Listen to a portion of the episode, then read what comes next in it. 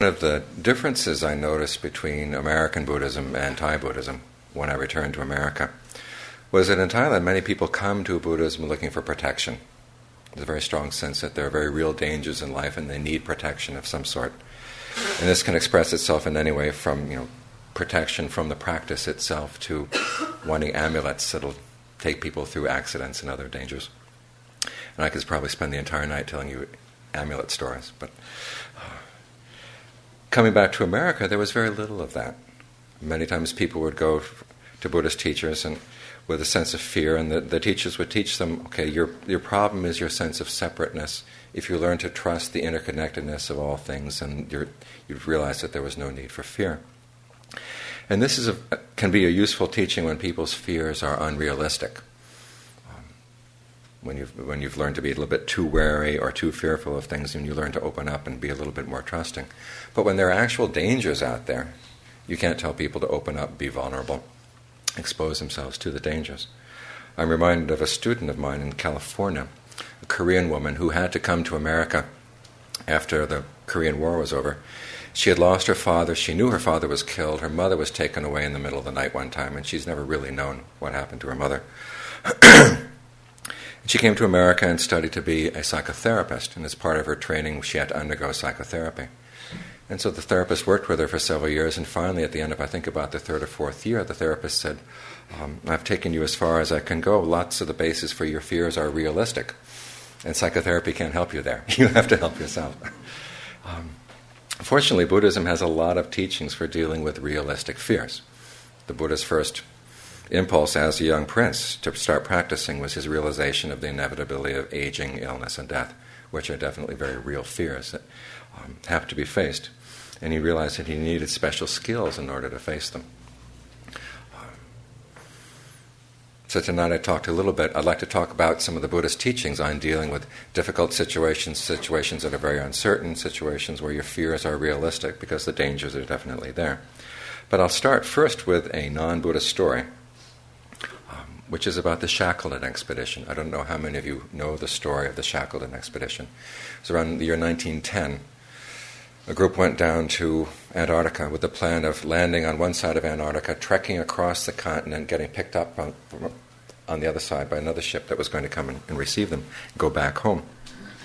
What happened was they never even made it to Antarctica. The boat got stuck in the ice before they reached the continent, got pulled away from the continent in the, with the current of the ice. The the movement of the ice finally crushed the ship. They had to get out, walk on the ice until they came to the ocean, put their little dinghies into the ocean, and started rowing across the South Atlantic. Um, ultimately, landing on a little island off that Palmer Peninsula, that little sort of squiggle of land that comes off of Antarctica. And then five of them set across the South Atlantic to South Georgia, landed on the wrong side of the island, had to walk across the island without any charts, and finally made it to safety and were able to save all their friends. The amazing thing about the expedition was that nobody died. Everybody made it back safe and sound. And what they attributed to this to was the fact that at, there were several times during the expedition when th- they thought everything was hopeless.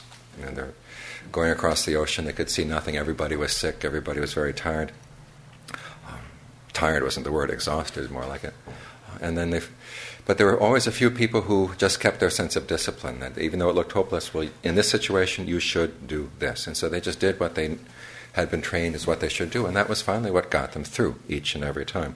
For me, the most amazing story was when they had to cross the island of Georgia. And they came to an area where there were five peaks. And there were passes between the peaks, four different passes. And the question was, which pass do you try first? Because they didn't have a chart. They had no idea which was actually a pass and which would be a precipice. And so they just started walking from left to right across. And well, it turned out that the, the, actual pass was on the right side, but they had started from the wrong side. So it was four times, you know, up the mountain before they finally went over. And they realized, of course, that one of the things that was going to do them in was if they started complaining to each other.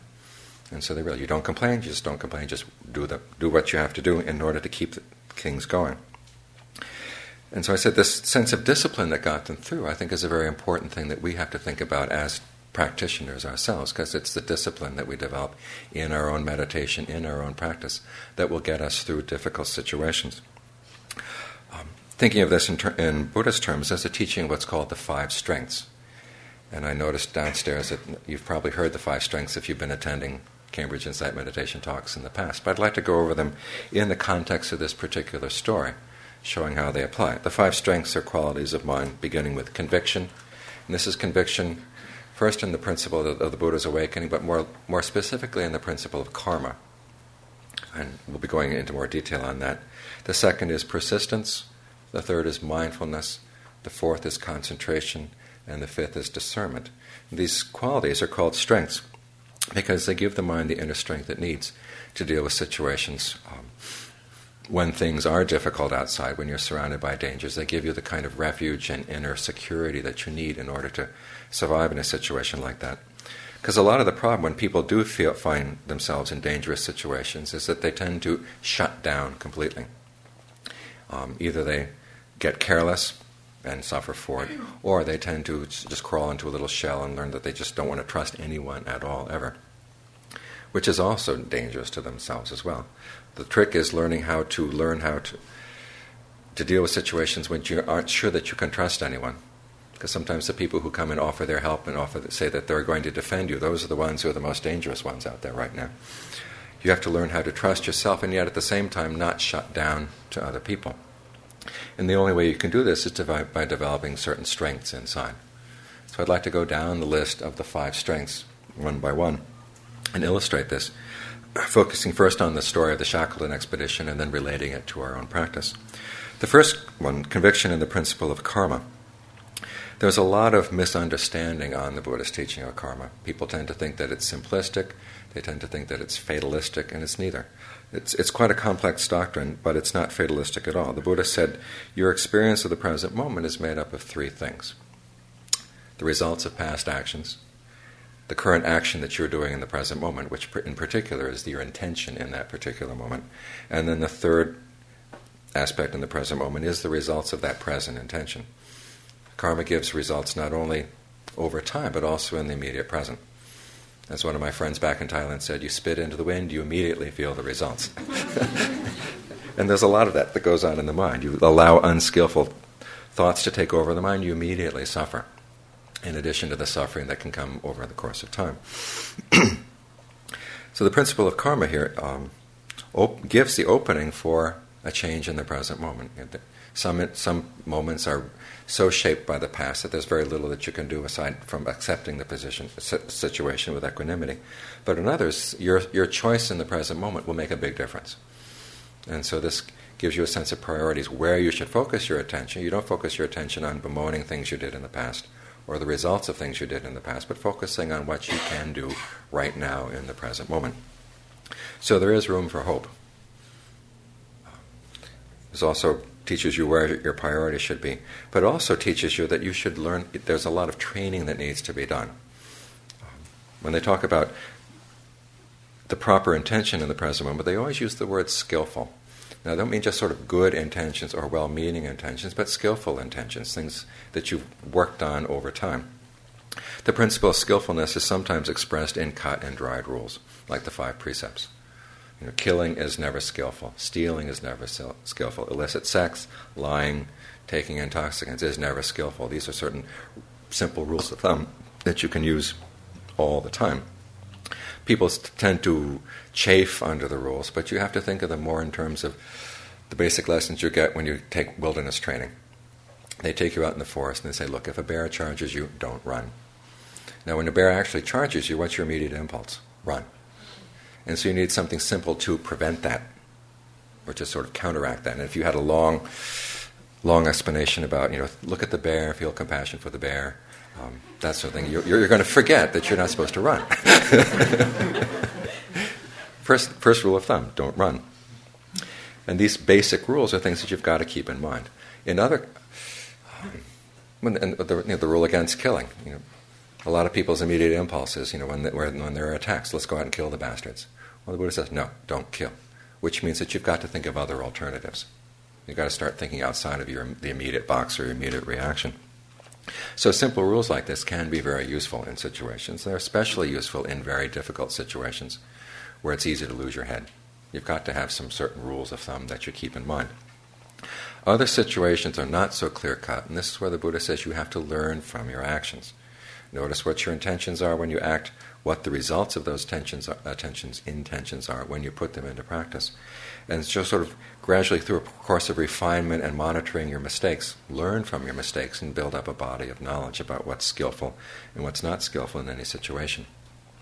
This would apply in the, in the Shackleton instance that you know there were certain rules of thumb that they they knew. You just don't give up hope. You just keep keep up. do what you have been taught to do in a particular dangerous situation. And even though there may be times when your past karma is such that you know there's nothing that could be done, you know the wave is going to crash over your boat and there's nothing much you can do about it. But there are many times the mind has this tendency to start losing hope before there really is total hopelessness comes, and so you have something to hold you to hold to. Some basic rules of thumb. In our own lives, again, this applies in situations where we tend to lose lose our wits, lose our heads. Remember, there are certain principles that you've learned in the past, either specific things you've gotten from your teachers or skills that you've developed monitoring your own actions. And Ajaan Lee, who was my teacher's teacher, made a had a theme that repeated over and over again in his talks. So if you want to be a good meditator, there are certain things you learn from your teacher. There's a lot you can't learn from your teacher, but you simply experiment. He says it's like learning how to make a pot, sew a pair of pants, how to make tiles. You experiment with the object, take a look at what you've got. If it doesn't look very good, well, you try it again. Sew another shirt, keep sewing, monitor, look, observing what you've done, evaluating the results, and over time you develop, you become a skillful tailor, skillful potter. Meditation is the same sort of process. You're not just sitting there chilling out in the present moment. You've got to realize, okay, you're doing something in the present moment. What are you doing? What are the results? This principle applies on the cushion, it applies in, in everyday life as well. And so, this is the importance of the teaching on karma as a strength, because it gives you the conviction that yes, you know, what you do in the present moment does make a difference. Um, secondly, it gives you a sense of priorities where you should focus. You don't bemoan the past. If you made a mistake in the past, you do what you can to learn from it in the present moment and allow feelings of remorse just to go. Um, the reason there needs to be a sense of conviction in the principle of karma is because the way action works in our lives is very complex. Many times we're acting with what seem to be skillful intentions in the present moment, and yet the force of past karma is so strong that the, the immediate results seem pretty hopeless. And so we have to, there has to be an element of faith that you then confirm over time that yes, when you do act on skillful intentions, you ultimately realize that whatever good things you have done are not lost. And that's an important principle. This has to be repeated. The good you do is never lost. Even though it may seem hopeless in the present moment, there's always an input into the future that you're eventually going to be happy that, yes, you did act on the most skillful intentions you had at that particular moment. So that's the first strength strength and conviction. Um, understanding the principle of karma helps to explain the remaining strengths, such as the strength of persistence. Because your present, the present moment is what's shaping your life as much as the past, the problem is the present just keeps on happening. You have a present moment. You make a skillful decision. Well, it's not done. There's another present moment. You've got to make another skillful decision. You've got to keep at it. And this is where the principle of persistence comes in. They're not talking here of the kind of kind of effort where you just throw yourself at the at the job until you wear yourself out and then you get totally burned out. You try to develop the right kind of effort that you can just keep going, an effort that you can maintain. Um, because you have to maintain it, because the law of karma is not a traffic law. With traffic laws like out here on Broadway, there are signs, you know, no parking Tuesdays and Thursdays from 4.30 to 6. Okay, the law applies only certain hours of the week. The rest of the week you can park there and do what you like. Um, but with the law of karma, it's, you know, it's, it's well, it's 24 7, 365. It's all the time. There's no, there's no break. So you have to develop a level of persistence that you can maintain in the practice. Um, probably the most famous discourse in the Buddhist text on this particular topic is the story of the monk who did walking meditation until his feet were bleeding. And he decided he was going to give up because he said, you know, I put this much effort into it, my feet are bleeding, I'm still not enlightened. I better go back and become a layperson again. And the Buddha comes to him and says, um, Back before you were ordained, when you're a layperson, did you know how to play the lute? And he said, Well, yes, I was quite good at the lute. And the Buddha said, What happened if the string was too taut? Well, it would snap. What happened if the string was too lax? You wouldn't get any good tone. tone. You had to tune one of the strings until it was just right, and then you tuned the rest of the strings to that one string so that you could play. Kind of like a guitar. In the same way, you have to develop a level of persistence, a level of effort that you can maintain continually over time. Because it's the, it's the cumulative effect of that habit that really starts making a difference. Um, one of the verses in the Dhammapada is that um, never underestimate the good shit that you do, even if it's little bits, bits and pieces of good. Over time, it, develop, it builds up in the same way that a jar of water can fill up, even though it's being filled by drops of water that just fall drop by drop by drop. It's this principle of consistency that really makes a difference in your effort. And you can see this illustrated in the story of the Shackleton's expedition. You know, they just kept at things. When the going got tough, they kept going. When the going was easy, they kept going. And it was because they were able to maintain that consistency of effort that was got them through. You'll notice this also in your meditation and in your daily life. if you're the sort of person who will sit and meditate only when the meditation is going well, you will never develop any skill you sit down, your mind is all over the place. You say, ah, tonight's not a good night. I think I'll just wait and do it tomorrow. well, you never learn how to deal with an obstreperous mind unless you sit with an obstreperous mind for a while. When it's easy, you sit. When it's difficult, you sit. When your legs hurt, you sit. When the legs don't hurt, you sit. When your mind seems to be like a ping pong ball, you still sit. And then you learn from it what works and what doesn't work in bringing down that obstreperous mind. Um, this connects to the next strength, which is mindfulness. Um, many times, mindfulness is defined as non reactive awareness. Um, how many of you heard that definition? Okay. I've looked all around the Buddhist texts. I cannot find the Buddha ever define mindfulness that way. Mindfulness is keeping something in mind. You walk out the door, you know you're going to the store, Okay, you keep in the mind you're going to the store, you've got something to buy. That's mindfulness. Um, you walk out the door, you think you were going to the store, you forget about where you're going, you're out in the middle of the street, you're very alert to the fact that you're in the middle of the street. That's not mindfulness. it's alertness, it's two different things. In the practice, you want to put the two of them together, but the role of mindfulness is to keep something in mind. One, in the sense of remembering the lessons you've learned from the past when you're sitting here and meditating, you can remember, okay, you're going to stay with the breath. You're going to stay with whatever your meditation topic is. You don't let yourself forget. That's the mindfulness. Now, your alertness to your topic, the way you deal with relate to the present moment, that's something else. That's alertness. The mindfulness is useful in that one that it keeps your mind where you want it to be to begin with. Secondly, the lessons you've learned about skillfulness from the past are there in your mind. When you sit down and, and things are uncomfortable in your in your meditation, you've probably learned, well, well, if I've taught you, you've learned that you can play with the breath. So you play with the breath. Whatever other techniques you find have worked in your meditation, you keep those in mind and apply them to the to this question of trying to be as skillful as possible in whatever you're doing. If you lack the mindfulness, you'll never learn. You learn a lesson tonight, tomorrow night you forget about it. It's like you have to reinvent the Dharma wheel every time you sit down. But if you keep these lessons in mind, over time you build up this body of skillful knowledge, just like build, uh, developing a, t- a set of tools that you can use in different situations.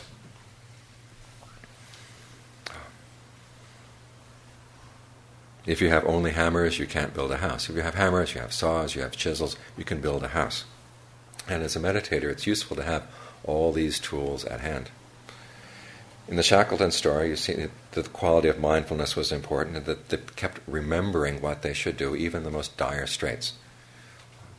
Things looked hopeless, things looked miserable. They, the Shackleton expedition is credited with having seen the biggest wave in the ocean that has ever been recorded. They were out in this little tiny dinghy and they looked up in the sky and said, gee, it looks like the moon is coming out of the clouds. And actually, they realized it was the crest of a wave about to fall on them. And so they kept in mind, what do you do in a case like that? Okay, you don't lose your head, you hold on to the boat. That's mindfulness.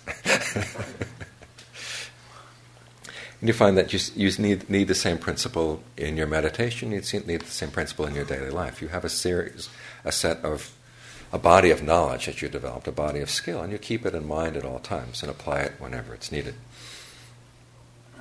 When you keep your mind focused on your intentions in the present moment. And as it gets more and more consistent in the way you do that, the mind cannot help but settle into concentration. Now, when we talk about discipline, there tends, there tends to be a feeling that discipline gets kind of dry, it's wearisome. But the uh, development of concentration is specifically there to make it lubricated, as my teacher used to say. When the mind settles down, there is a sense of ease that comes with the stillness. There's a sense of rapture that can come with the stillness, a sense of equanimity. And there's a, uh, there's a nourishing quality to these, fac- these factors. There's a sense of well being that comes simply by sitting and breathing in a very comfortable way. The mind is still. There's a sense of well being that comes with this. And this is what gives you the nourishment that you need in order to keep going with this process of developing more and more skill. There's a passage in the canon where the Buddha compares the different uh, skills that you develop in meditation to things that are needed at a fortress at, the, at, at a, in a border town. And the qualities that come from meditation, or from concentration, he compares to the food, the supplies that you need in order to keep people strong and healthy in this fortress. And so you try to develop the qualities of ease. You allow them to come in. The Buddha said, that, you know, the pleasure that comes from concentration is a blameless pleasure. I remember when I was first starting to meditate, I get into these states and I say, Josh, this is really nice. It feels really good. I probably shouldn't be feeling good like this because I'm supposed to be meditating. Um, and my teacher cleared that one up pretty fast. He said, Look, without that sense of well being, without that sense of comfort, um, everything just gets dry. It's like a machine that gets has no lubricant. After a while, things just begin to freeze up. You don't have the energy to keep on going. So the concentration provides you with a sense of ease, well being.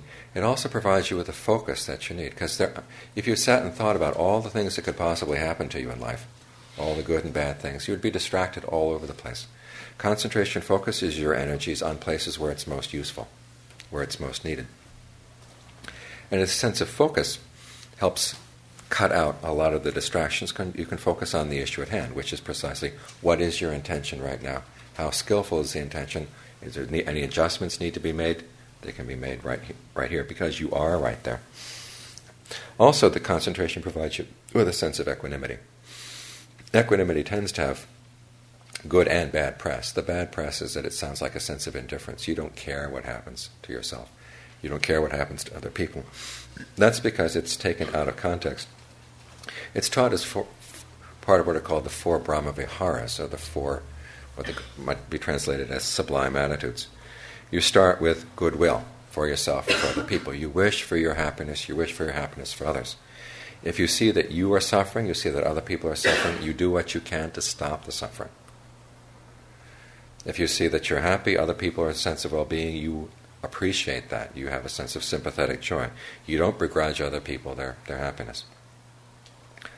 However, if you find you're in a situation where you can't help other people, or if it seems like the people who are happy seem to be bastards.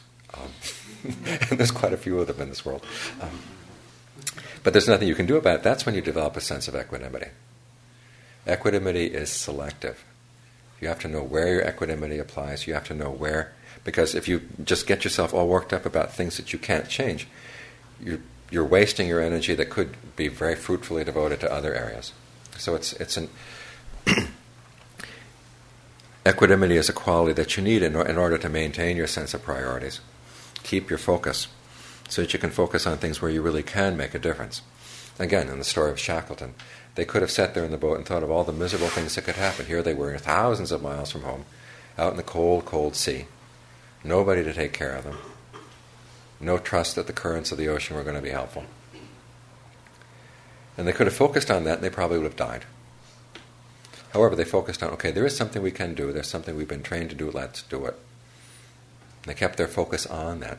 As you maintain that focus, you begin to realize there's, there's a sense of detachment that comes from it. Some, some people call this getting into the zone, where you, know, you're playing something, you're playing a sport, and all of a sudden everything seems to be going so well because you are so focused that you see things a lot more clearly with a certain sense of detachment. This clear seeing not only enables you to perceive the situation as it actually is, also, it off- offers a little bit more room for ingenuity to come in. Okay, what should be done right now? Things that you might never have thought of before. When you're in that state of focus, that state of detachment, that state of clarity, ideas can come in. Ideas have a space to surface. So that even though there may not be a specific rule or a specific skill that you've mastered in the past, things occur to you that might not have occurred otherwise. This is how the strength of concentration gives room for discernment, the clear seeing of what should be done, what shouldn't be done, a sense of ingenuity that allows you to up, try new approaches if things are not going well. This was what concentration what concentration gives for you. Um, there's a story that's related to this. I don't know if you heard of the story of Punna, the monk who was going off to a dangerous place. Um, he comes to the Buddha one day and says, I'd like to go to Western India, basically. And Buddha says, hmm, Western India, the people there are pretty tough. Are you ready to go? What happens? What will you do if they start cursing you? Because they're known to be uncivilized. They might curse you. And the monks and Punna, the monk says, "Well, I think it's these people are very good that they're not throwing stones at me. Okay, what if they throw stones at you?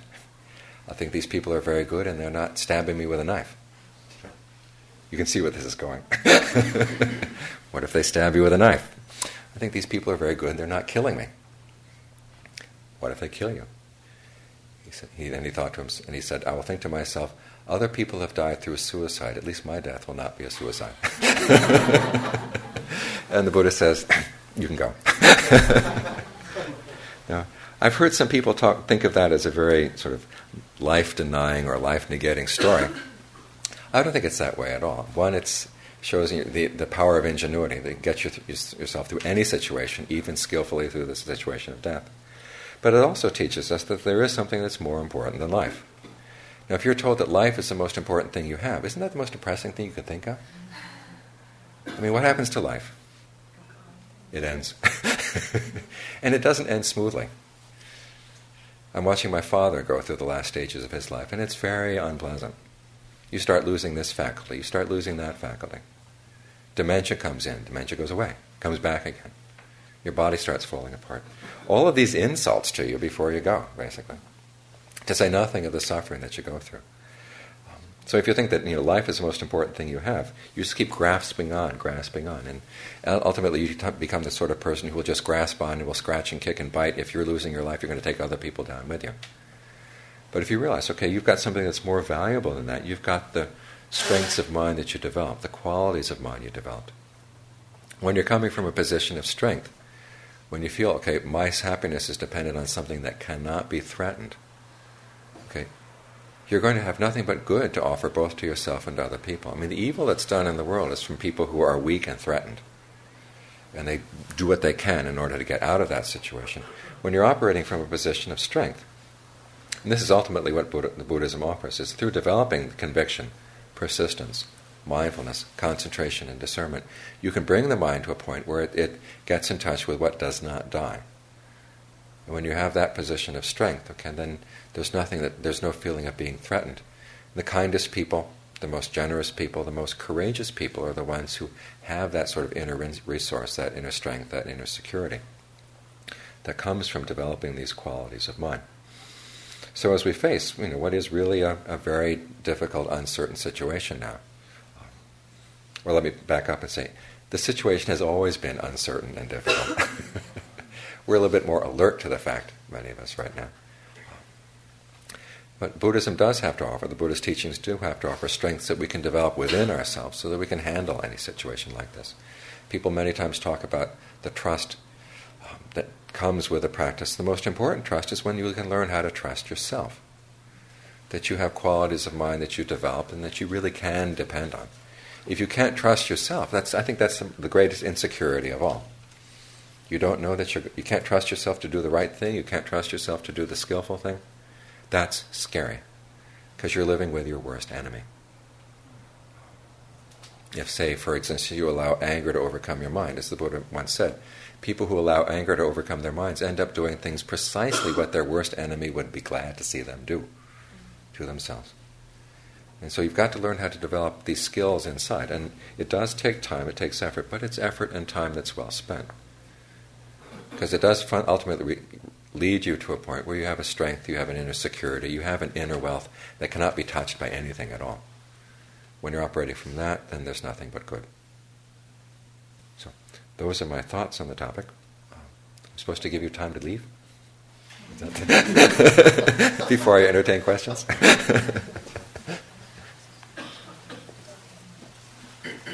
Anything else? Thank you for coming.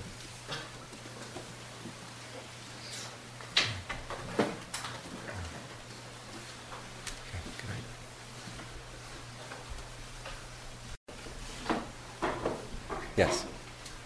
Tell us an amulet story. An amulet story. Oh. These work best if I if I brought amulets to hand out. Um, my favorite amulet story is one that concerned Ajaan Lee, my teacher's teacher.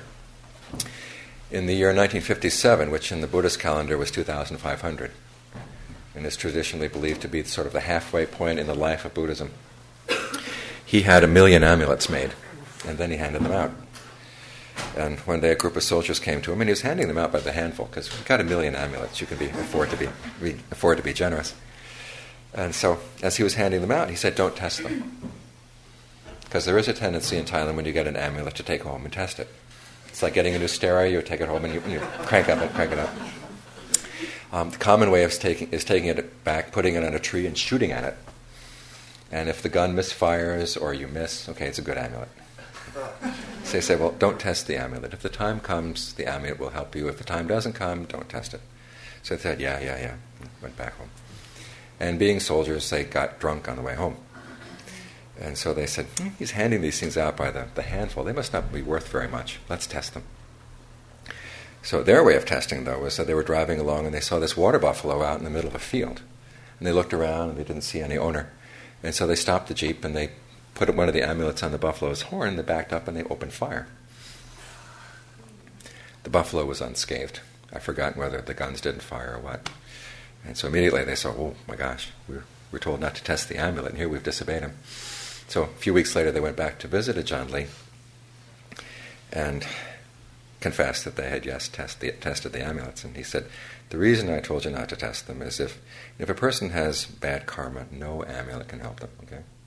If a person has good karma, then the amulet can be sort of a, you know, sort of a little, a little nudge in the right direction. He said the reason why the water buffalo wasn't hurt was because the water buffalo was better than the people.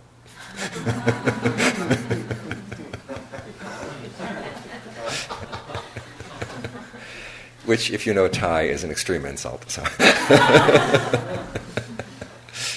water buffalo is about as dumb as they get. Um, that's an amulet story. Okay. Yeah. Yes. I was um, intrigued by you mentioned playing with the breath. Yes. So I wanted Mhm. to ask about that because it's a boring practice question, but um, just lately I've been meditating a good bit, but um, the, the mind is like MTV pretty much, and you know I've been Mhm. doing this for a few years, and I'm really frustrated because I, you know, where's the samadhi? Right. And um, uh, so I guess the best I can describe it is the, I, I can be aware of it, but I'm not in it at all. Mhm. It's just kind of, well, there's my nose, and I Mhm. kind of, I just can't even get in touch really close to the breath. Okay. Um, one thing you might try is just experimenting. What kind of breath really feels good right now? And don't think just to the nose, but to the entire torso, breathing. Where would it feel good? And you can sort of feel which muscles would feel good breathing in, which muscles would feel good breathing out. And then you just play with that, experiment with that. And that it helps you get more absorbed in the breathing. If you're simply sitting there watching it, it gets very dull because there's always going to be that sense. If it's not really, really comfortable, if it's not kind of pulling you in, there's nothing there to, to stick to. But if you start getting, hey, this feels really good, let's try it again, and then again, and again, and then it gets more fun to meditate. And as it gets more fun to meditate, you find you want to sit and meditate again. So this, this is a. I know Larry and I have had long arguments on this topic. but I really, I've personally have found that it's very helpful to be, you know, to experiment as po- much as possible with the breathing, and and you'll find sometimes it's not just a physical sort of resistance that you're dealing with, but there are a lot of sort of emotional time bombs set up in your body, or emotional sort of tightnesses. And as you begin to breathe and get more and more sensitive to what kind of breathing feels good, you find that these will open up. And then the breathing becomes more of a whole body process. And when it's a whole body process, you're stuck. but you're stuck in a good way. So try that. There's a hand back here. Yes. Yeah, um, the concept of persistence always bothers me hmm um, because it has sort of a, um, a tough character to it. When you're having a bad day, say quote unquote bad day, hmm and uh, meditation, you know, say you have a bad day, and you turn to meditation, meditation, through your meditation, you don't really get an insight. The next day, you get up the next day, you try it again, but you, sometimes I, get- I approach it with a little bit too much vigor, too much like hmm uh, an aggressive attitude, don't know what, to overcome that, so that, you know, this persistence is just going at it day after day, but sometimes that in itself gets discouraging. Okay, simple persistence is not necessarily right effort. There has to be a sense of, okay, what skillful qualities are already here? What skillful mental states are already here? Try to make the most of them. If they're not there, okay, what can you do to bring them up? In which case, sometimes sitting there, the breath may not be what you need that day. Can look at where your state of mind is at that moment. Okay, are you, are you is it lust? Is it anger? Frustration? Fear? What are the problems? And there are antidotes to each of those uh, unskillful states. If it's anger, okay, you try to develop first goodwill for yourself, goodwill for the other people. If it's lust, okay, you start taking the body apart. and Say, what is there really here that's worth, worth lusting over? You know, if you took all your body parts out and then put them on the middle of the floor, what would you do? One, you'd create a mess for the people who have to clean up at CIMC the next day. But secondly, I mean, you'd want to run away. And here you are sitting in it, as if it were perfectly normal. So, but so there, there are antidotes to these different sort of mind states. And that's, that's why I said earlier it's useful as a meditator to have lots of different tools. If you just keep banging away at the same technique all the time, you're going to get frustrated. So the persistence is simply okay. It's the persistence in trying to make an effort in creating good mental states and, and sort of pushing away the unskillful mental states. That's where the effort should be. Which may not necessarily mean sitting on the cushion. You may just want to walk around for a while. so try it. lot- Try also lot, all sorts of alternatives. So, yes. I also have a practical practice question. Mhm. Um, when I'm following the breath, often, as I was led to expect, things arise, emotions and other such things. Mhm. And I've been told the instructions I've received are to notice them without getting attached to them, and sooner or later, presumably they'll pass away, and then I can go back to the breath. Mhm. Mm-hmm. What I'm struggling with now a little bit is I'm not sure. It's a very fine line between noticing when they have passed away and then you're able to come back to the breath on the one hand, mm-hmm. and on the other hand, wanting them to go away, so you push them away and then you get back to the breath. So I'm wondering if you can shed some light on that. Sometimes you have to push. It's okay. Yeah. I mean, traditionally, there are five ways of dealing with distracting thoughts. The first one is simply that noticing that they're there, bring your attention back to your meditation object. And, and sometimes, if it's that's just enough right there. Other times, you realize they just keep coming back, coming back. In this case, you have to look at the drawbacks of thinking about those things. You know, if I were to run those movies through my head several times, you know, what would happen as a result? And begin to realize, I don't want to go there. I've been there many times before. Okay, then they'll fall away. Third one is consciously ignoring them. The image I think of every time I think, think of this particular technique is that you've got work to do, and this crazy person is coming up with all these weird things to tell you, trying to get your attention. And so if you even as much as turn and look at the crazy person, they've got you, right? But in this case, you okay, I know you're there, but I'm going to pretend you're not there.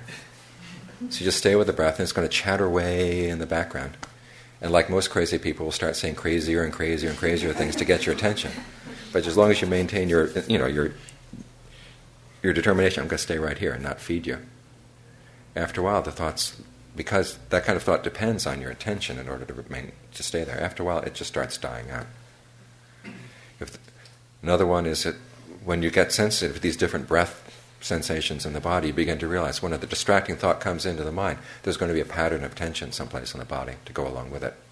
If you can sense the pattern of tension that comes with the thought, you relax that pattern. The thought's gone. The fifth one is if none of these work, you just, as the Buddha says, you know, press your tongue against the palate, clench your teeth, and I will not think that thought. and if you compare this to a toolbox, it's like having the sledgehammer. Just bang away at it. And that works for a little while. But sometimes it's all you need, just kind of clear the air a little bit. And then you can go back, and if you find, okay, when you come out of that state of clenchedness, um, Okay, if the thought is still there, maybe it's going to be weaker, and then you can deal with the other one of the other four methods will help. There are lots of things you can do to deal with distracting thoughts. What happens with me is that I've sort of set up my mental radar to notice thoughts. Yeah. Mm-hmm. But at this point, for me, using some of the techniques that you described, like mm-hmm consciously ignoring. Yeah. The effort of consciously ignoring, or whatever is associated with consciously ignoring, comes up on my radar as a thought, and then I feel compelled to ignore that, and then I'm kind of like, and I get lost. Readjust your radar. Because any thought that helps you come back eventually is a good thought. It's a useful thought.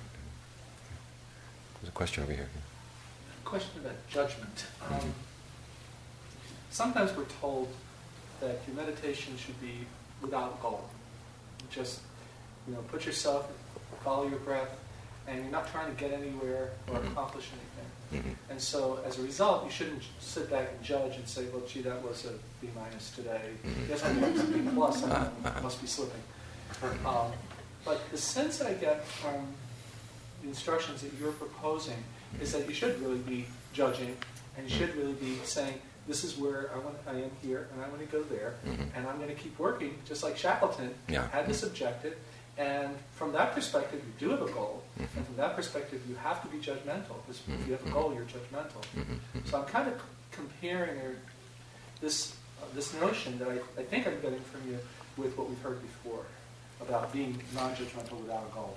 The difference is between using your judgment skillfully and unskillfully. If you didn't have a goal, what would you be doing here? You'd be someplace else with another goal, right? People can't live without goals. There's got to be a purpose in your actions. Now, the question is how do you relate to that purpose in such a way that you actually get there and that your you know, immediate judging mind doesn't get in the way? That's, that's the issue. Now, for many people, the judging mind is just kind of unskillful anyhow, so they say, okay, put it aside for the time being. But ultimately, you have to learn how to train your judgment so that it actually is a help along the practice. Um, the image I, I like it, to use it for myself in this case is suppose there's a mountain on the horizon you want to drive to. Now, if you spend all of your time driving out there looking at the mountain while you're driving along, what's going to happen? You crash. But if you know, okay, the mountain is that direction, the road seems to be going the right direction, I'm going to focus on the road.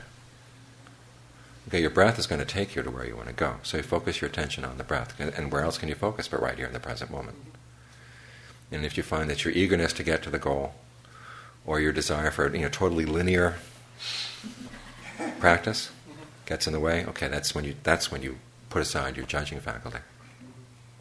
So it sounds like there's a kind of skillful judgment that's right. important. Right, right. Mm-hmm. I think we haven't probably learned enough about that. Yeah, okay. Maybe next year I'll give a talk on it. Yes. Well, you described some of the states that you experienced when you started to meditate. Mm-hmm. And I've been meditating in my own mind five or six years, mm-hmm. and I've never had the experience of, of, one, of that kind of state that mm-hmm. you're talking about.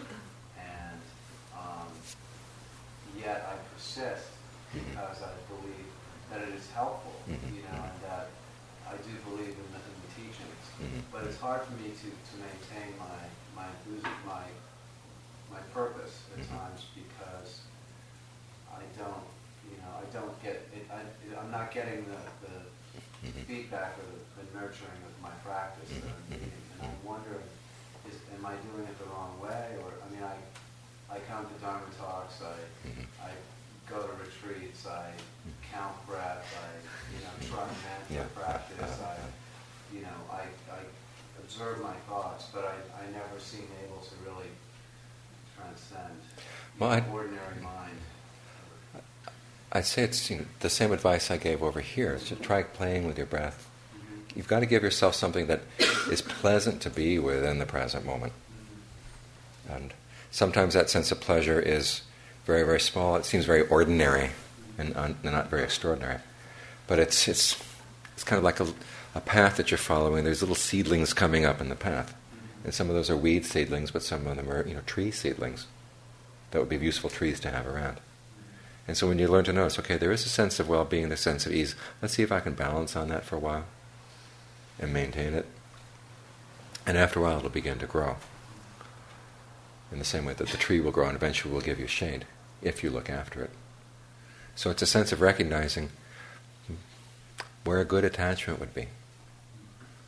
Many times we're afraid of getting attached to, to things in our practice, and a lot of it is simply replacing unskillful attachments with more skillful ones. And so I've got, the, I've got this sense of ease going, let's kind of keep it going for a while. And you adjust your breath and adjust the way you focus on it to, to sort of help protect it. There's a, there's a word in Thai which my teacher always used. He said "brakong," which literally means it's like a child is walking along, it's just learning how to walk, and so you're there kind of behind it, helping it, making sure it doesn't fall. And you want to have that attitude towards times when the mind does settle down, it does feel okay. And at the start, it just may just be that, okay. No lights, no, you know, no background music, but just a nice okay sense. But then after a while, as you maintain that, you find that you, know, you don't step on it, you don't kill it, it begins to grow. And then you find yourself getting more absorbed in the practice. So I'd, I'd advise that. Yes? Um, could you please go into um, a bit more depth on what mindfulness is and what it is not, given that there might be some kind of misinterpretations that some of us might have been reading about or conjuring Okay. Mm-hmm. Okay. Well, mindfulness basically involves just keeping in mind something you know you should be doing or that you want to do. Um, it's in Pali. It's rela- the word sati is related to the verb sarati, which means to remember. And so you're trying to keep something in mind, remember something. It's like you know, like the old Christian saying, "Be ever mindful of the needs of others. Keep those in mind as you're acting." Um, in the practice, it's coupled with alertness and ardency. Ardency is this persistence we are talking about. Alertness is simply watching what's going on, seeing clearly what's happening. And in, the, in this practice, you're trying to keep yourself mindful to stay with the present. So the alertness to the present is one thing. The mindfulness that reminds you to keep there is something else. And then if you want to develop a state of equanimity along that, okay, you remind yourself, okay, keep calm, don't get upset, don't get excited or whatever skillful state that you're trying to develop. Just keep that in mind and sort of work towards it. Um, and it's not simply just noting what arises, but there's also there's a sense of willing that's involved as well. You're, you're heading yourself in a definite direction. But again, as we said earlier, that, that, that element of willing has to be, again, you learn how to monitor it so it gets more and more skillful. Now, as you're doing this in mindfulness practice, ultimately mindfulness develops into a quality that's called directed thought, in which your thoughts really just stay with that particular object that you've chosen. Alertness develops into evaluation as you're sort of adjusting and evaluating the results of what you're doing. These are the beginning factors of, of uh, right concentration. So the purpose of mindfulness is to pull you into a state of absorption, state of concentration. Um, the word they use in Pali is jhana, which is related to a verb jhayati, which means to burn steadily. Most people's minds are like flames with you know flames jumping up and down all the time. But finally, you're trying to adjust it so you've got just a steady burn on that one object, and then you allow that the sense of sort of stillness and ease just to f- fill the whole body. Um, right now, I feel like um, what I'm trying to remember, because mindfulness being remembering, is to be present in the moment. Is that kind of a good? That's a good use of it. Yeah, right. Yeah, because being present in the presentness in the moment, that's being alert to the moment. And so you keep reminding yourself, stay right here. Don't go wandering off wherever the thoughts, because thoughts tend to be like arrows. Instead of looking at the arrow and just okay, that's an arrow, and go back, you, you go off in that direction. Just okay, just keep reminding yourself, not that thought, not that thought. I'm going to stay right here with this thought, and then you can settle down. Anything else? Yes. Um, can you talk a little bit more about um, when you were answering his question about being absorbed in your, in the practice, Mhm. like you do get calm and you do get focused. Mhm, and mhm. Of course, now what? Um, I want to jump out of that, thinking, Mhm. okay, this is good, okay, but soon it won't be. Mhm, Or, um, and I, and I go there before, Right, you know, right. just allowing to settle in. And then the other thing that's happening is that I've, I'm also working with the edge of being calm to going sleepy Mhm. and just really, you know, just ta- like I take it too far. Yeah. mhm, mhm. Okay, the the jumpiness. It said this is good, but it's going to end. Um, you say, well, it's not ending yet. Let's keep it going. right. Yeah. Yeah. And one of the skills of, I mean, the skills of concentration are one, how to get there. Okay, once you've gotten there, the next thing is how to maintain it. Right. Just keep it going. So, your next step will be learning how can I maintain this. You know, as I'm sitting here, when I open my eyes, instead of my attention immediately just flowing out, how do I maintain this center of gravity inside? When I get up, can I maintain that center of gravity? When I walk around, can I maintain that? That's the next step. So that's some, you've got something to work on. It's kind of like you know Lyndon Johnson's joke about Gerald Ford. You know, the man couldn't walk and chew gum at the same time. Most of us can't walk and keep our minds still at the same time. And so what we're learning as we're practicing is to how to main, you know do, th- do those two things at the same time. So that's so don't be in too great a hurry to move on. okay. Because of course, my question would be, well, how? You know, because it's almost like at that point you're. I want to think of something, but that's the whole idea is that you're you're not thinking and keep that mm-hmm. presentness. The next step will be how to maintain your center and think at the same time.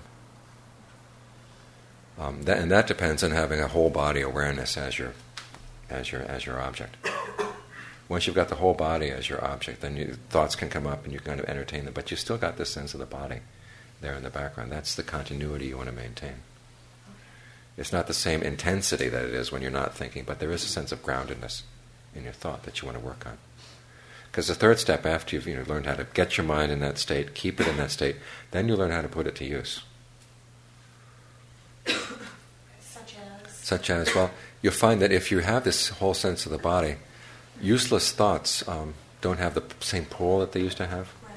That's one really good use right there. And then, secondly, you can start applying it to other issues of, you know, when you're getting carried away by greed, anger, delusion. You have a grounded sense where you can actually watch these things happen, watch them come, and watch them fall away. And you're still grounded right here without getting involved. So, those are the three stages learn how to get the mind there, learn, how to keep it there, and then learn how to put it to use. And don't be in too great a, a hurry to move on. You want to develop a foundation. There's a discourse the Buddha has about what he called the foolish, inexperienced cow. No. The cow is on a hillside where there's a nice meadow, nice grass, nice water. And she looks across the, the other hill, and there's another meadow over there. And she says, That grass looks awfully good. that water looks awfully good. Let's go see what it's like. But because she's foolish and inexperienced, she walks down the hill and she gets stuck. Which means she can't get up to the other hill, she can't get back to where she was. So, hang out in your meadow.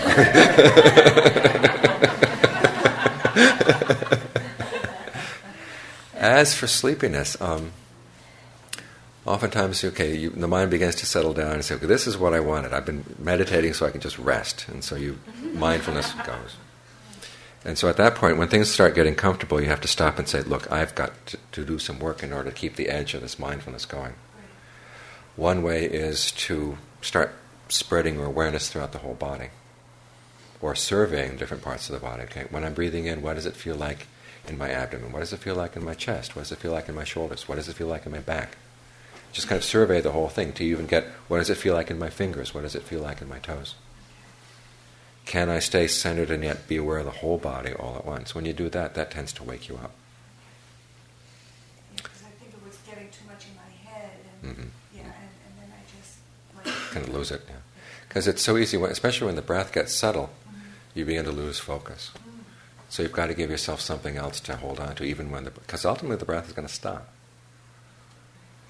So you've got to have something to hold on to when that happens. And so you prepare yourself for that by surveying the body and being aware of the whole body.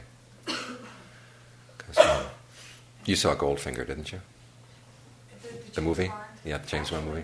Oh my gosh. I'm dating myself. No, I just don't want, I mean, I'm, I'm not particularly fond of James Bond. okay. okay. Well, there's there's a woman in the movie who gets painted gold. Okay. You know that? And she dies. Okay. And the reason she died because she wasn't getting any oxygen through her skin. Okay. When the mind gets really still, there comes, there comes a point where that's enough to keep you going, so you don't have to breathe. You're getting enough oxygen in your skin. So you have to prepare yourself for that happens. Otherwise, you just lose it and drift off, which you don't want. Thank you. Sure. Anything else? Yes.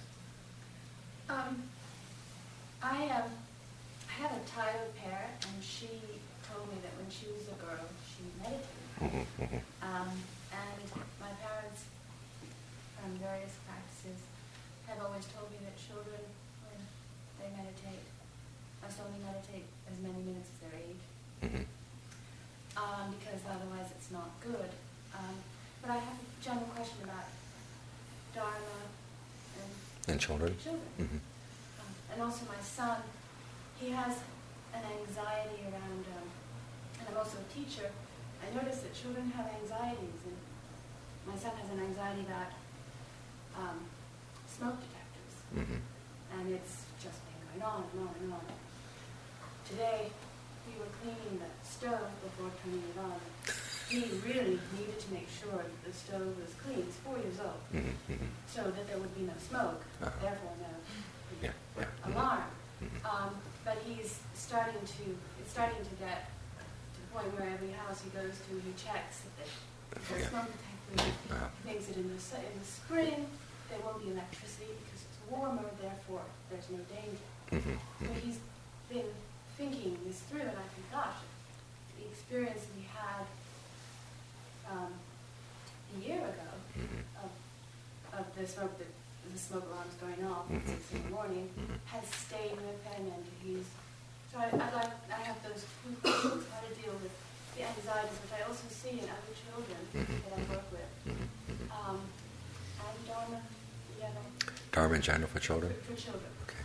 Um, meditation, as long as an adult is sitting nearby, is okay. And children tend to have an ability to just sort of drop everything else and really focus. Um, and so you can develop that with a child very easily. Um, there are other areas of Dharma, though, that are also very useful for children in terms of you know developing generosity, having a sense of you know right and wrong actions, not in the sense that you know you're going to go to hell if you misbehave, but these are wise actions. These are wise rules to live by. Make life easier for yourself. You make life easier for the people around you if you hold to these rules. And you start out with sort of one at a time. Most important one is the one against lying. Once you've got that principle established, then the other ones come pretty easily. But again, you want to introduce them in a way that's not threatening, but simply say, this is a skillful way to act. And, and try to encourage that. In terms of anxieties, um, you have to work up to that gradually. I don't know what you can do to sort of work up in terms of smoke alarms. It's, it's a, for him, it was a little bit like the wave that Yeah. they saw on the boat. Yeah. mm, Um, mhm, So I, I suppose I'll just follow your advice with regards to that, what they did mhm, mhm, on this expedition. mhm. Um, yeah. What you could do is set up all the smoke alarms in the house and you sit there with him. and say, look, there's nothing wrong with the smoke alarm going off. I, mean, I must admit, I myself get freaked out by smoke alarms going off at 2 a.m. in the morning. But um, tell him that, look, if it happens during the day, it's okay. You can just sit there and kind of hold him, or you know, whatever is, is reassuring for him when a smoke alarm goes off. Give a little comfort. And then in Thailand, hmm as long as there's an adult, children at what age? What age? It's usually start around 7. Mhm. That's when they begin to concentrate. And And how long do they have to be in the presence of an adult? I'd say at least until they're about 10 or so. Because occasionally scary things can come up in the meditation, and you want to have somebody there to reassure them, okay, it's just, you know, a vision that's coming through or whatever. Because children do tend to visualize very easily with the meditation. I was, I was always amazed at how many kids would start getting the sense of bright light very quickly and actually might start seeing things in the light. This is why you want an adult there to reassure them, okay, if you don't like the light, just think of it going away, it'll go away. Yeah, welcome. Yes? You mentioned that uh, when you can take your body apart and just sort of arrange it as a pile on the floor, Mm-hmm. becomes somewhat distasteful, and so you're a little bit more reluctant to cling to it Mm-hmm. Mm-hmm. when it falls apart. Mhm. Um, what happens when you similarly arrange your mind uh, as a pile on the floor and it also is somewhat distasteful? Uh-huh. what then becomes the motivation to keep practicing and keep developing insights into what is an organ that basically falls apart just like the body through dementia, like you said, in old age? What's, what's Okay, the um, the fact that when you've been developing mindfulness, you can. I mean, the horrible part of dementia is when you don't know you're demented. If you're developing your mindfulness and alertness, you can tell. And, um, and also, people who've been practicing this meditation have less and less and less of a tendency to do that than other people. I mean, some people will come up against organic brain problems in the brain, but again, they'll know that it's happening. My teacher had a student who had um, heart surgery, and in the course of the surgery, they had cut off one of the wrong arteries. And so he came out and realized that part of his brain was not functioning. He had developed enough mindfulness to know that he knew that it was not functioning. And in the beginning, he, you know, he, he would say things and think that he hadn't said them or just thought them, or vice versa. But he began to notice that this was happening, he had enough presence of mind to, to realize what was happening, and he could gradually he began to see his mental faculties coming back. But if you have that strong enough sense of an observer that you develop through the meditation, you can say, okay, my mind isn't functioning right right now. I know it's not functioning right. Okay, at least that much of me is sane. And you can hold on to that. But ultimately, I mean, even if we try and perfect our minds, which is what meditation sort of is, I mean, Mhm. the, I feel like the primary organ you're dealing with is your physical brain. Mhm. Knowing that even that decomposes and falls apart Mhm. variably when you get older, hmm hmm what's what's the motivation to putting in so much effort when ultimately even that also falls apart? Because uh, that's not the end. Buddhism teaches about rebirth. And the qualities of mind that you develop carry over the next time around. And if you, you know, if you can attain the deathless before then, you're fine. It doesn't matter that this brain function is, is not functioning anymore. I have a my current teacher in Thailand was um, in a very bad car wreck and several years back and sustained a fair amount of brain injury in addition to lung injuries and being paralyzed from the base of the spine on down. And I went back to visit him last December and he said to me, you know, I, a lot of crazy thoughts come through my head. he says, you know, what, he, and he said, what I attained in the practice is not gone in the sense that his, he wouldn't say it himself, but I, I have a strong sense that he has touched the deathless. Um, he says, that never goes. And once you've got that, then you're safe. But he says, I watch these crazy thoughts, and they're really crazy. But that's just the brain. When you can de identify, or no longer identify yourself with the brain, you're really well off. Because that's just one more thing that goes. But to get there, you have to work on developing your mind. You use what you've got as long as it's good, because it'll get you to a good place, to a place where you no longer have to depend on this. Anything else? Questions? Yes, back of the room. Um, like yourself, uh, probably not quite as skillful, I'm dealing with the, the death of, uh, the, not yet death, but the passing of my father Mhm, mhm. in the last stages.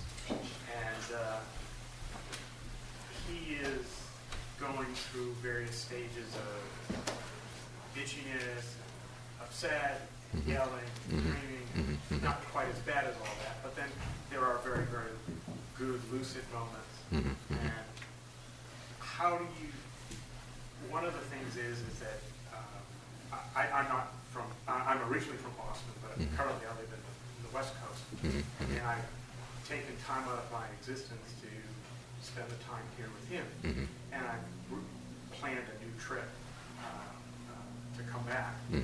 Um, he, of course, said, "How you know? You, what about your career and what about your life?" Uh-huh. You know, I said, "This is the most important thing in my life right now." Mhm.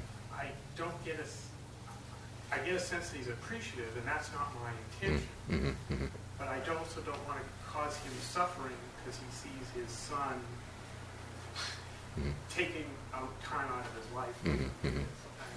How do you? Just keep reassuring him it's okay. It's okay. That you're not suffering. Because I'm not. Right. Mhm. And just, you know, say that as many times as is needed in order to convince him that it is true. While you're here, try to maintain as much stability as you can. I mean, he may be going up and down, but you don't have to go up and down with him. And make the most of the lucid moments when they do come. That's, that's, that's been my approach. I mean, I mean I, my father does. I mean, father has some dementia every now and then. And so you just sort of sit with him very patiently until things begin to calm down again. And you think about all the times when you were a little kid and you were kind of demented. and it's harder when you know someone, they used to be okay and now they're, they're going in the wrong direction. Because a little kid, at least, you know, they were demented, but then these, you know, they, they, they become reasonable human beings after a while. But um, make the most of the lucid moments. And as and, and figure out whatever you can do to make sort of a calming environment for him, which may involve music, it may involve other things. But your most important contribution, though, is, is your stability throughout all of this. That's the important thing. And, and take it as, you know, a lesson for what may happen, you know, may, maybe lying in wait for you. Um, That's real frightening. Mhm, mhm. Learn how to maintain stability in that as well. and it's also an encouragement that, okay, the more you practice, the less li- likely dementia is going to be, and also the easier it's going to be to take whatever happens. Because you found, you know, a resource of strength inside. And hopefully the mindfulness and the discernment that will enable you not to get overcome by pain, not get overcome by the, the depression that tends to attend, you know, come up with old age. So, so take it as an impetus to the practice. Yes. Just following up on the question about children, Mhm. are there any books or other resources that you would recommend to help us think about, um, you know, just how to work with children? I work with kids. Hmm. You'd have to ask. You'd have to ask the people here in the library what they have. Yeah. are some good Jataka tales, but then you have to be very careful about some of those because some of those are pretty strange. Um, but but with the kids, um, Ajaan Suwat, one of my teachers, noted one time he came to teach at IMS, and after the second or third day of the retreat, he turned to me and said, "You know, these people are awfully grim." When they meditate, they're just you know enlightenment or bust. It's, is the attitude, and he says, you know, they're coming to this because in this attitude because they haven't developed the kind of trust in themselves and the trust in the Dharma that comes from you know, learning how to be generous and learning how to observe the precepts and kind of the, you know the the training which we tend to see as just kind of an outside training, but it's a very important part of training the mind. So, you know, emphasis on generosity is very important for kids.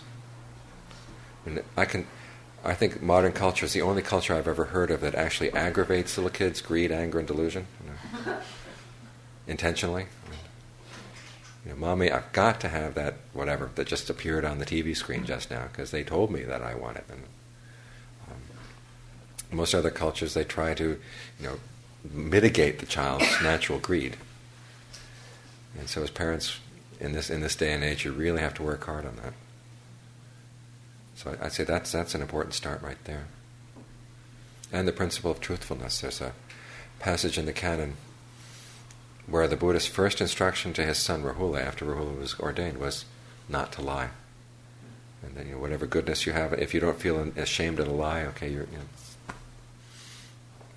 you, you lack the basic requisites you need. So try to instill truthfulness in the kid.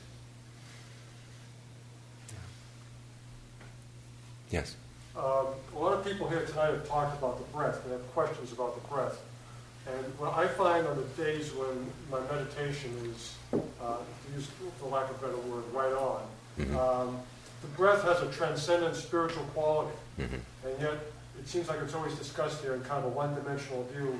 And just, you know, people don't know quite what it is. And mm-hmm. when I looked at some Buddhist scriptures, I never see any reference to the breath in any kind of a spiritual way. It's just something to use. Uh, but the Upanishads, I think, have a more mm-hmm. spiritual mm-hmm. reference to the breath. Well, the, the, transcendent quality is actually more the, state of the mind you can get into when the breath flows well. And there is that sense of the, the flow that goes through the body, the entire body. It seems to illuminate it. What's important is what the effect on the mind. That's the transcendent quality. Um, but as you get more and more in tune with the breathing and you get more and more skillful at, at, at relating to it, okay, it brings the mind to a state where there is this sense of sort of oneness, the sense of unity that you get with the breath. Then you want to learn how to maintain that, and then you will learn how to put that to use. Even that quality is used as a tool.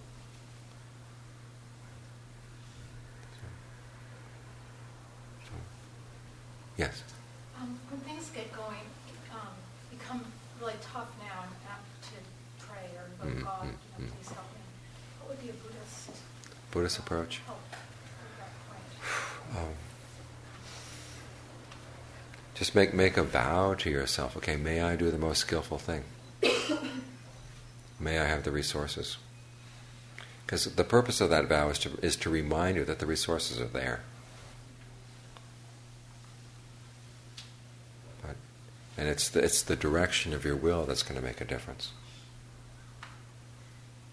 Because if you allow yourself to get scattered, then you look at yourself and say, I can't depend on myself in this state, I'm going to need outside help. But if you can gather your energies together that way, say, wait a minute, I, I can depend on myself here. I mean, given the situation of karma, okay, there are certain things that are results of past karma that, you know, really can't be changed. You'll have to learn how to accept those. But you ask, you always ask yourself, okay, may I have the skill and the presence of mind to do whatever is the most skillful thing right now, in the face of whatever happens, so that you know when disaster comes, it doesn't knock you over, because it's going to come. it's inevitable in human life. Disasters happen, small scale, large scale, whatever. The important thing you need is kind of able to keep your mind together so that you can respond appropriately. Even if it means, you know, thinking, okay, at least my death is not going to be a suicide. Anything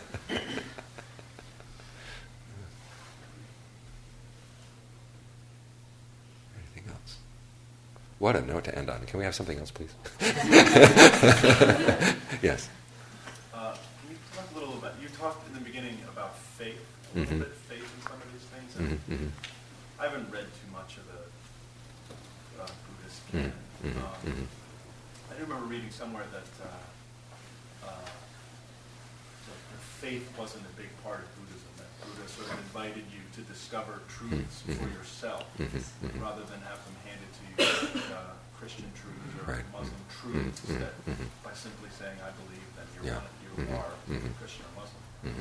Tonight you use the word faith a lot, and so there's sort of a chicken and egg problem there. Like, well, I believe that doing this practice is going to help me, but then, mm-hmm. you know, how does that all work? Well, they're, they're, personally, I'm a little down on down on faith. me truth, right? Yeah, I yeah, want to find it for myself, and yet you uh-huh. seem to imply that faith had an important role in going down the path.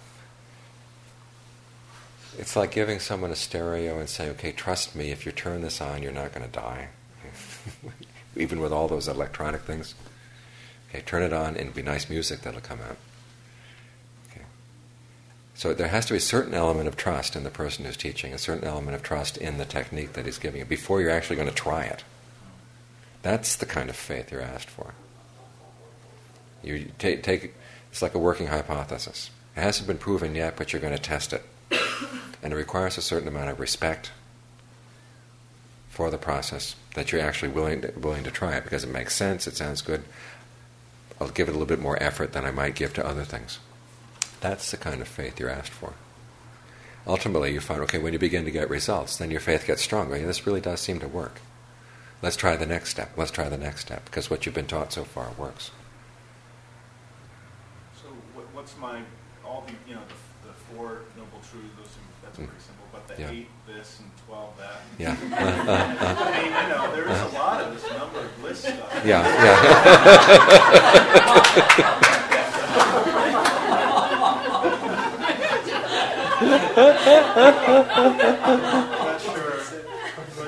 yeah. as, a, as a beginner, how much, uh-huh. you know, do I want to memorize the eight whatever? I mean, or do I do I discover each one of the eight on its own? I mean, that's this is all tricky. Well, you want to get the basic principles down. Okay, four noble truths, eightfold path. Okay.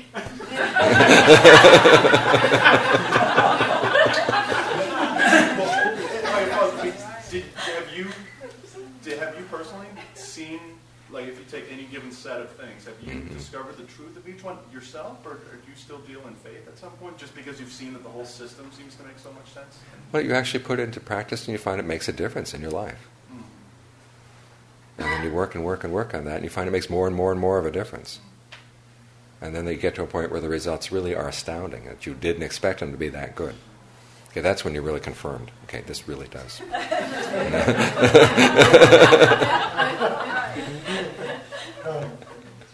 They've got you, okay? but at the same time, there's no sense that anybody got you. You say, my gosh, this is really good. It's better than I thought it would be.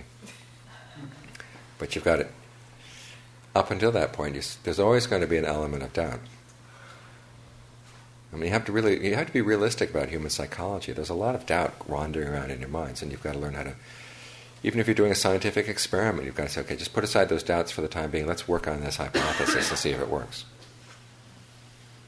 and then you find it works, okay, then you build on that step by step by step. But it's it's not that you're asked to say, okay, you have to believe that after you die, XXXX. Then you're not going to find out about this until you die. That's not the kind of faith that the Buddha is asking for. It's more like, do you have enough trust in order to try this out?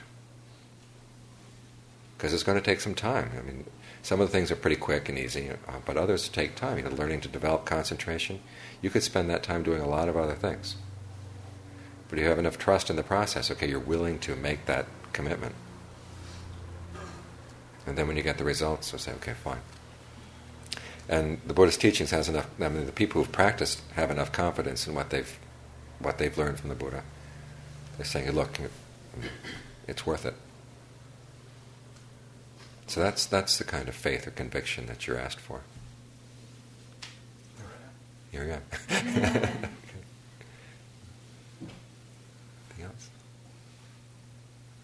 Yes. Uh, the person who mentioned prayer uh, and God and, mm-hmm. and uh, brought up in my mind a, a, problem that I find. I'm fairly new in all this, but uh, if, if, you're a praying person, you believe in a God, and mm-hmm. so, and I'm thinking specifically like loving kindness meditation. Mm-hmm. Uh, a praying person thinks there's a God that has some kind of influence. You know, may not be all powerful or God is really isn't a God. Mm-hmm.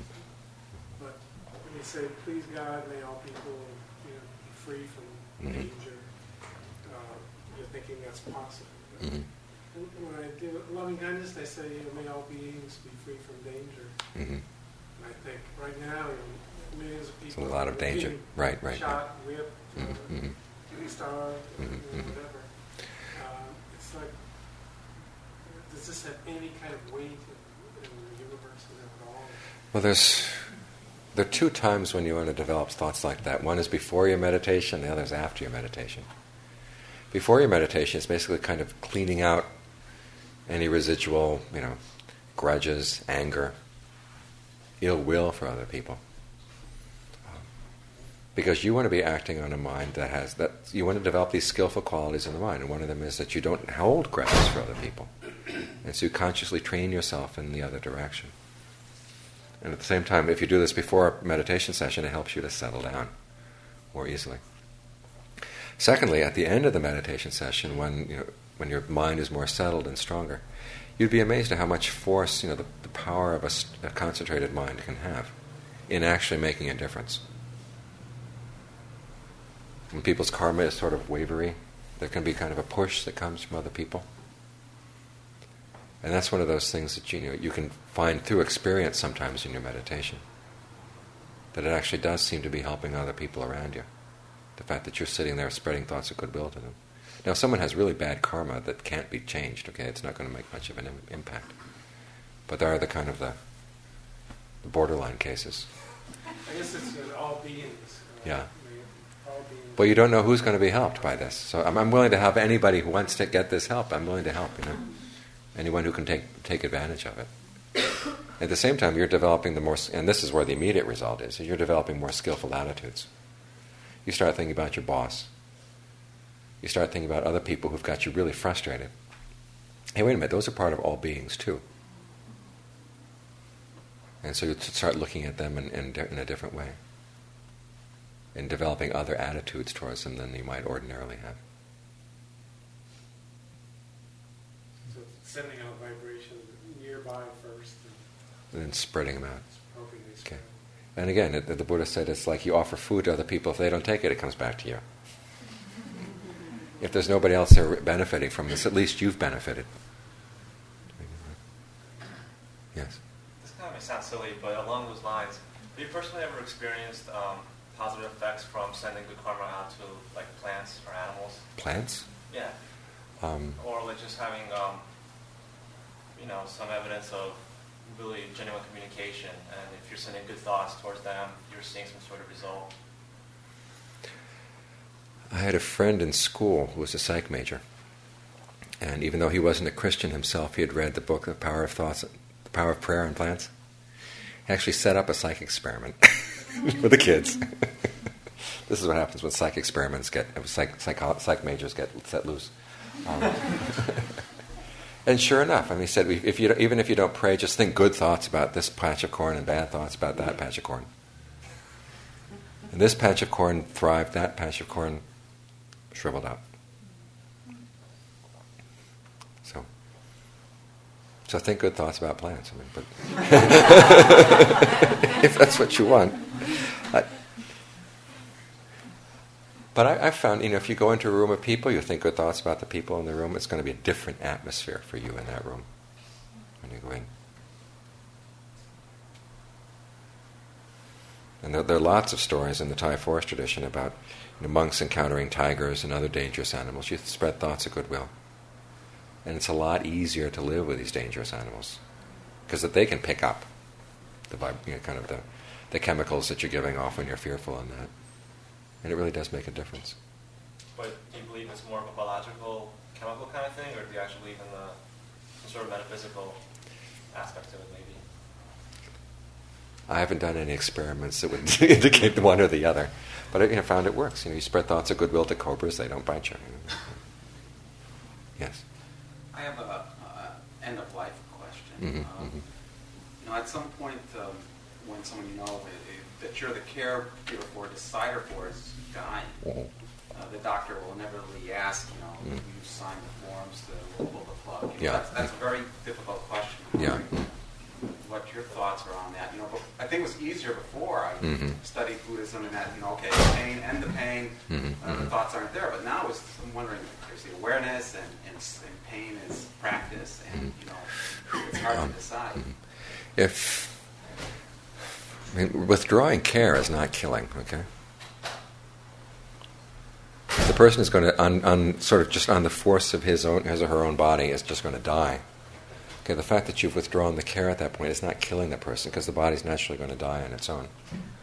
And so you look at, okay, is, is this effort actually going to help the person regain consciousness? Is it going to make the person lucid again? If it looks like that's hopeless, you know, then the wisest thing to maybe do is just to like, withdraw the care and let the person die at his or her own pace.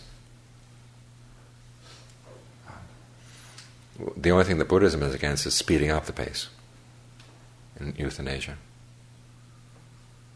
But um, there are many. Uh, I don't know if you heard about the case of Ajahn Chah many years ago. I mean, he had this very bad uh, problem with his brain, and they ended up putting him on life support for a long time. I forgot. I think it was six years, seven years, something like that.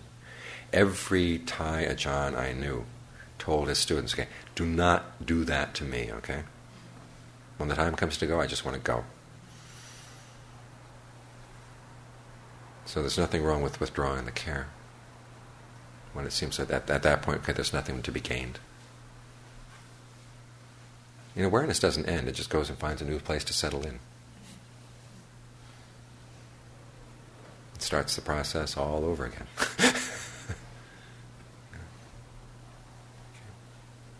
Anything else? Yes? When we were talking about karma earlier, is it possible to tell if a person's karma can be affected? The only thing you can do is try. It's, sometimes people think the doctrine of karma is kind of hard hearted, saying, well, so and so has bad karma, therefore they deserve to suffer, therefore you can't help them. You never know until you've tried to help. And then you realize, well, no matter what I can do, nothing seems to be helping this case. That's a case when you have to practice equanimity. But you have to try first. Because you might look at it this way you might be in that position someday yourself. What would you like other people to do? At least make an effort. Okay. Yes? Um, I appreciate that you use the Shackleton um, Mhm. examples, and um, have read about it and seen films recently on Shackleton. So it's the first time I've heard anyone talk about his leadership and the people and Mhm. their accomplishment sort of a Buddhist perspective. Have you written this? Up? Not yet. It may it may get written up sometime. Yeah. It would be- I'd love to read it. Okay. Okay. Okay. I think it's time to, to stop. Everyone's voting with their feet. Thank you for your attention.